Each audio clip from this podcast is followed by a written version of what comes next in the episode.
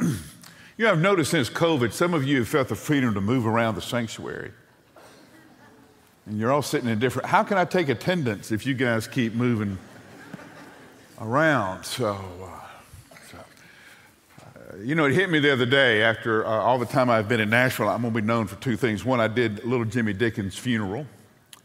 And uh, when it hit YouTube, I got emails from all over the, uh, all over the world, really, going, hey, you know, and, and my shoes. Now, I, I, can't figure out is that something about my sermons or these really good shoes? I just don't, I just, I just, I just don't know. I'm afraid that when something happens, John's going to say, yeah, anybody know Mike Glenn? Yeah, he was the guy with the shoes. And, uh, well, I guess it could be worse. So I guess I'll take that. I have friends uh, who have Super Bowl rings, national championship rings. Uh, rings that celebrate that for that one moment in time, they were the best that ever was. And not one of these people played a down on the team. They were attorneys, front office people, trainers. Uh, they, they were those people that you see in the suits around the team. And uh, or in the, the shorts that are running everything to make sure the team can do what the team needs to do. Uh, these friends were part of the organization, but because in that moment the team won, everybody associated with the team won. If you talk to these people, they would tell you, yes, we won this game or we lost this game. It was we, even though they never got on the field. It was their team. They were part of that championship. They were part of that victory. They had done what was required of them so that the team could do what was required of it to win the championship. You do realize that that's what this moment is. That because Jesus Christ won the victory that he won, we gather together and we celebrate that victory. It wasn't us who walked up that road to Calvary. It wasn't us who walked, who, were, who was hung on the cross. It wasn't us who was raised from the dead on that first Easter morning. But because he won, we get to get together and celebrate that victory. Amen. We were part of that team. That's what Paul is telling the, the Ephesians in chapter 4. Stand with me in honor of God's word as we read this very familiar passage. Therefore, Therefore, I, the prisoner of the Lord, urge you to live a life worthy of the calling that you have received, with all humility and gentleness, with patience, bearing with one, one another in love, having, having making every effort to keep the unity of the Spirit through the bond of peace. Therefore, there is one body, one Spirit, just as you were called to one hope at your calling, one Lord, one faith, one baptism one God, Father of us all, who is above all, through all, and in all. Now, now grace was given to each one of us according to the measure of Christ's gift. For it says, when he ascended on high, he took captives captive, and he gave gifts to the people. But what does he ascended mean, except that he also descended to the lower parts of the earth? And the one who descended is also the one who ascended far above all heavens to fill all things. And he himself gave some to be apostles, some prophets, some evangelists, some pastors, some teachers, equipping the saints for the work of the ministry to build up the body of Christ until we all reach unity in the faith and in the knowledge of God's Son, growing in, into maturity with a stature measured by Christ's fullness. Then we will no longer be little children, tossed by the waves and blown around by every wind of teaching, by human cunning with cleverness and the techniques of deceit. But speaking the truth in love, let us grow in every way into him who is the head, uh, who is the head, Christ. From him, the whole body, fitted and knit together by every supporting ligament, promotes the growth of the body for the building up itself in love by the proper working of each individual part. Then we would no longer be little children tossed by the waves and blown around by every wind of teaching. This is God's word for God's people. Hear it, believe it, and live. Let's pray together.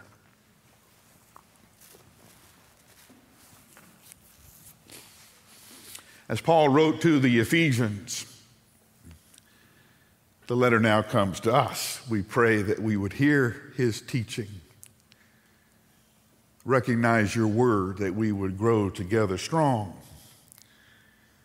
in a unity in the oneness of you. And we pray this in your name.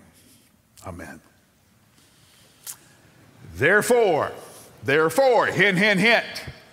Anytime you see Paul use the word therefore, he is about to make application of the teaching that he's just given you. Most of Paul's letters have this kind of outline, this very loose. There will be an opening section of teaching, and then there will be a series of applications. Because what I've told you about Christ is true, therefore, this is the way I want you now to live.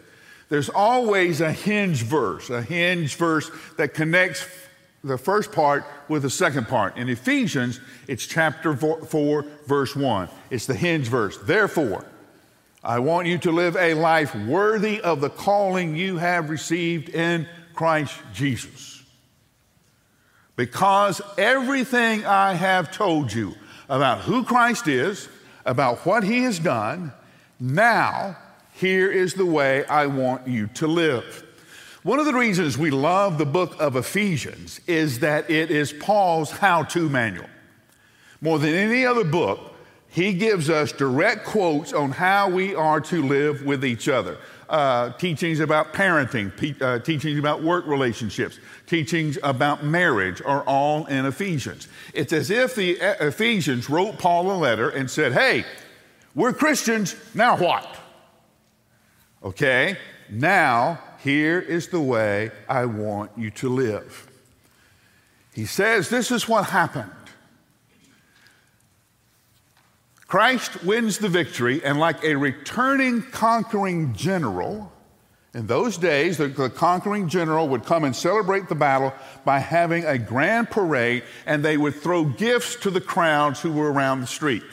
They would, uh, stuff they had, the, the, the loot that they brought back, they would throw out to the crowds in celebration of the victory. That's the picture here. Because Christ is victorious, he's now returning to his people and throwing out the gifts of things that he has conquered. What's the first gift mentioned? Ah. Because I know you. You went right to the list, didn't you? How many of you wanted to say apostles? The first gift mentioned, the first gift given is unity, the oneness of the body. One of the great testimonies of the glory of God is the unity of his body. Different people from different places, different colors of skin, different ethnic backgrounds, different stories all united in the salvation experience with Jesus Christ. Do you know that in, in fiction writing, there's only a handful of plots? Did you know this? It's, it's, it's, it's man against man, man against himself, man against nature. It, it, every great novel you have written that you ever read is one of these handful of stories. The details are what makes the story, but the story is a basic, basic plot. All of us have a lot of details in our stories, but they're all the same basic plot. It begins with I was messed up, I was lost, I was broken. Details will, will vary, but that's the beginning point. I was lost. Then Jesus found me. I tell you all the time, I get tickled at people who tell me they found Jesus. Jesus wasn't lost. You were lost. It's not the sheep that finds a shepherd, it's the shepherd that finds a sheep. And Jesus found you. You were lost, then you were found. Details will vary. The next part of the story is Jesus is now bringing you deeper and deeper into the fellowship, more and, and deeper and deeper into the relationship with Himself. So, you were lost, you were found, now you are on this journey with Christ. Details will vary, it's all the same. So no matter when, you know, when you say, I, I don't know if I can go to that church, I don't have anything in common with those people, you have everything in common with those people. When you sit down on the pew, you know the person sitting next to you is in one of those three places. They're lost, they're being found, or they're being brought closer and closer to Christ. It's everybody's story. And that's one of the reasons that racial reconciliation is so important to the body, because it is that moment when we tell the world only God can do unity like this. Now, we live in a culture that is tearing everybody apart, dividing us all into different kind of tribes. This is the place where we're all brought together in the fullness of Jesus Christ. Because there's no way you can hold the ocean in a thimble. You cannot hold all that Christ is. You can't hold all that Christ is. I can't. Together, we come together and reveal the glory and the majesty of Christ in a way that none of us can do by ourselves. It takes all of us. Now, how does that unity work? It works because we're all here at the invitation of Christ. Did you see what Paul said? We come together in humility. We're all invited in. Nobody paid their way in.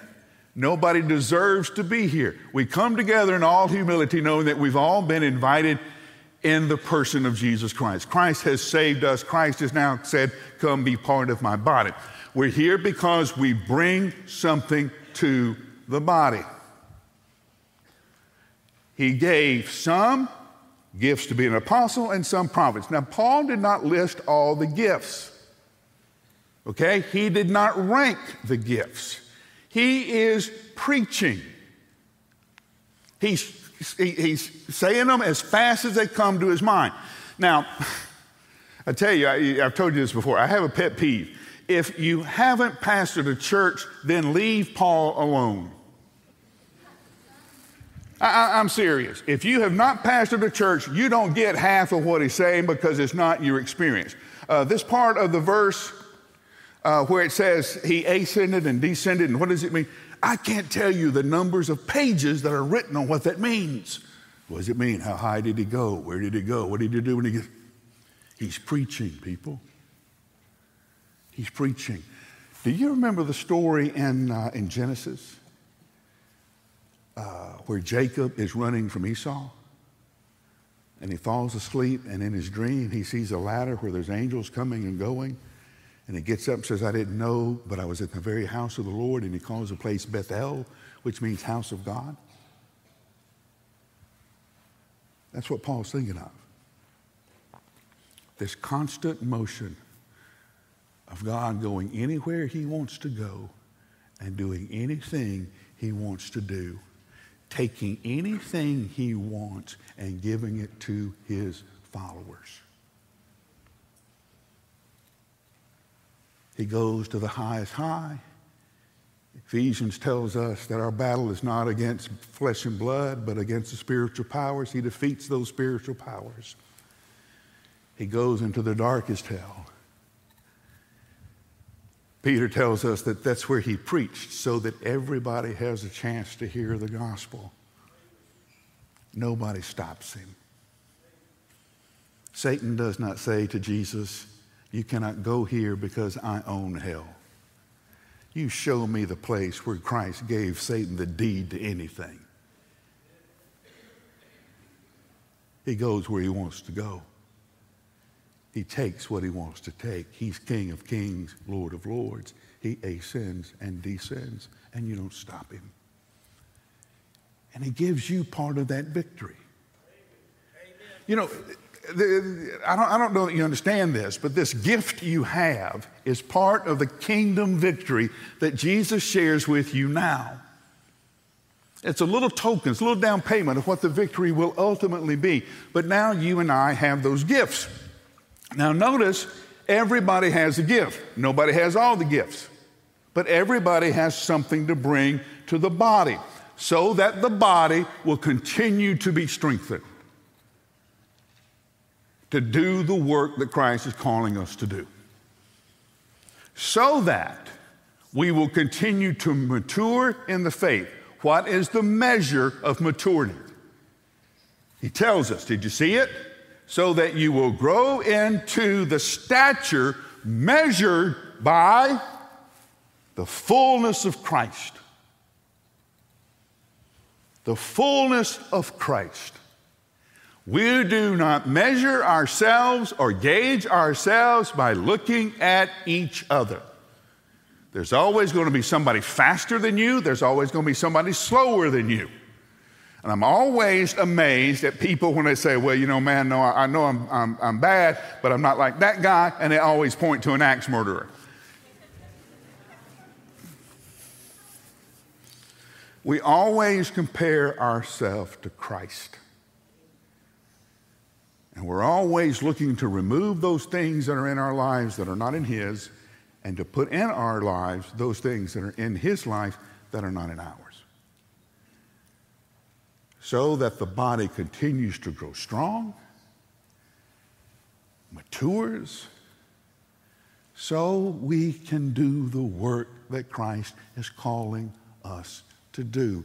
So you won't be like a little kid and follow every stream of doctrine every false teaching, jump on every bandwagon that comes through town. You'll be able to tell cable news we're not listening because you have an opinion, but there is one truth. Amen. There is Amen. one truth. Now, all of you have something. Now, let me tell you the, the, the, the, the thing about gifts. Because you have the gift, and it is gift, and we have this teaching of the world like you have to earn it. No, Jesus gives it to you. And when you have it as gift, you don't know you have it because it comes very easily to you. Okay? Um, there are people in this, in this church that, that I just hate, and they're our musicians.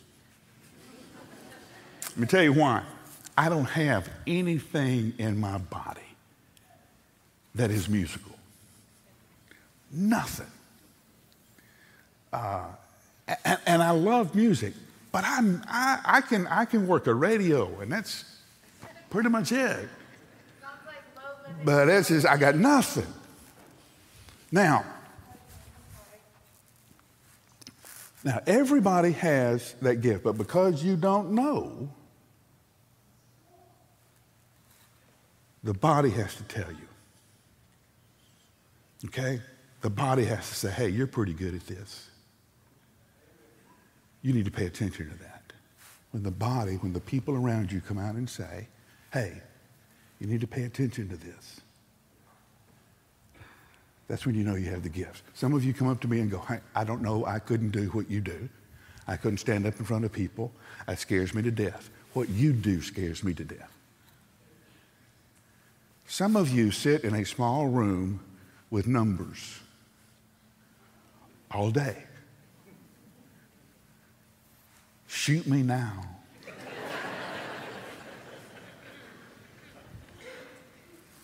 But let me tell you what happened a bunch of years ago when one of those guys who sits in a small room with numbers came to our church. He was the leader of the finance team at the time. And he says, We don't know where we're going to build, what we're going to build, how we're going to build. We do know we're going to build, so let's start paying on it now. We're still at 409 Franklin Road. So we start paying on this building long before it is ever designed, long before it is ever built. We started making payments and we built up a war chest. We built up a huge war chest and nobody knew it because he started the debt wedge at 2% of the budget. And it went up every year. Some of you remember this.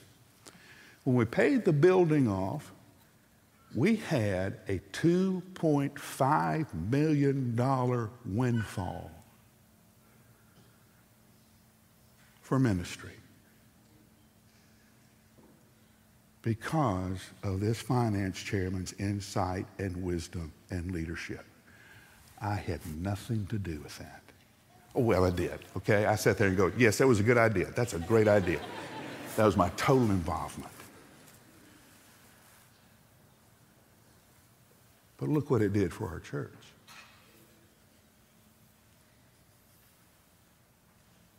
You have that same gift. You have that same ability, that same impact. Because what the church wants to do, God has already put the people who can do that or parts of it in the body with you. Now, therefore, what do we want you to do with that? Some of you are here and you say, I don't know my gift. I literally do not know my gift. That's okay. I want you to leave here right after we say amen. I want you to head over to the Welcome Center. I want you to find our team, and they will help you start the process to help you discern your gifts and find the place where God wants you to engage. Do not pass go. Do not collect $200.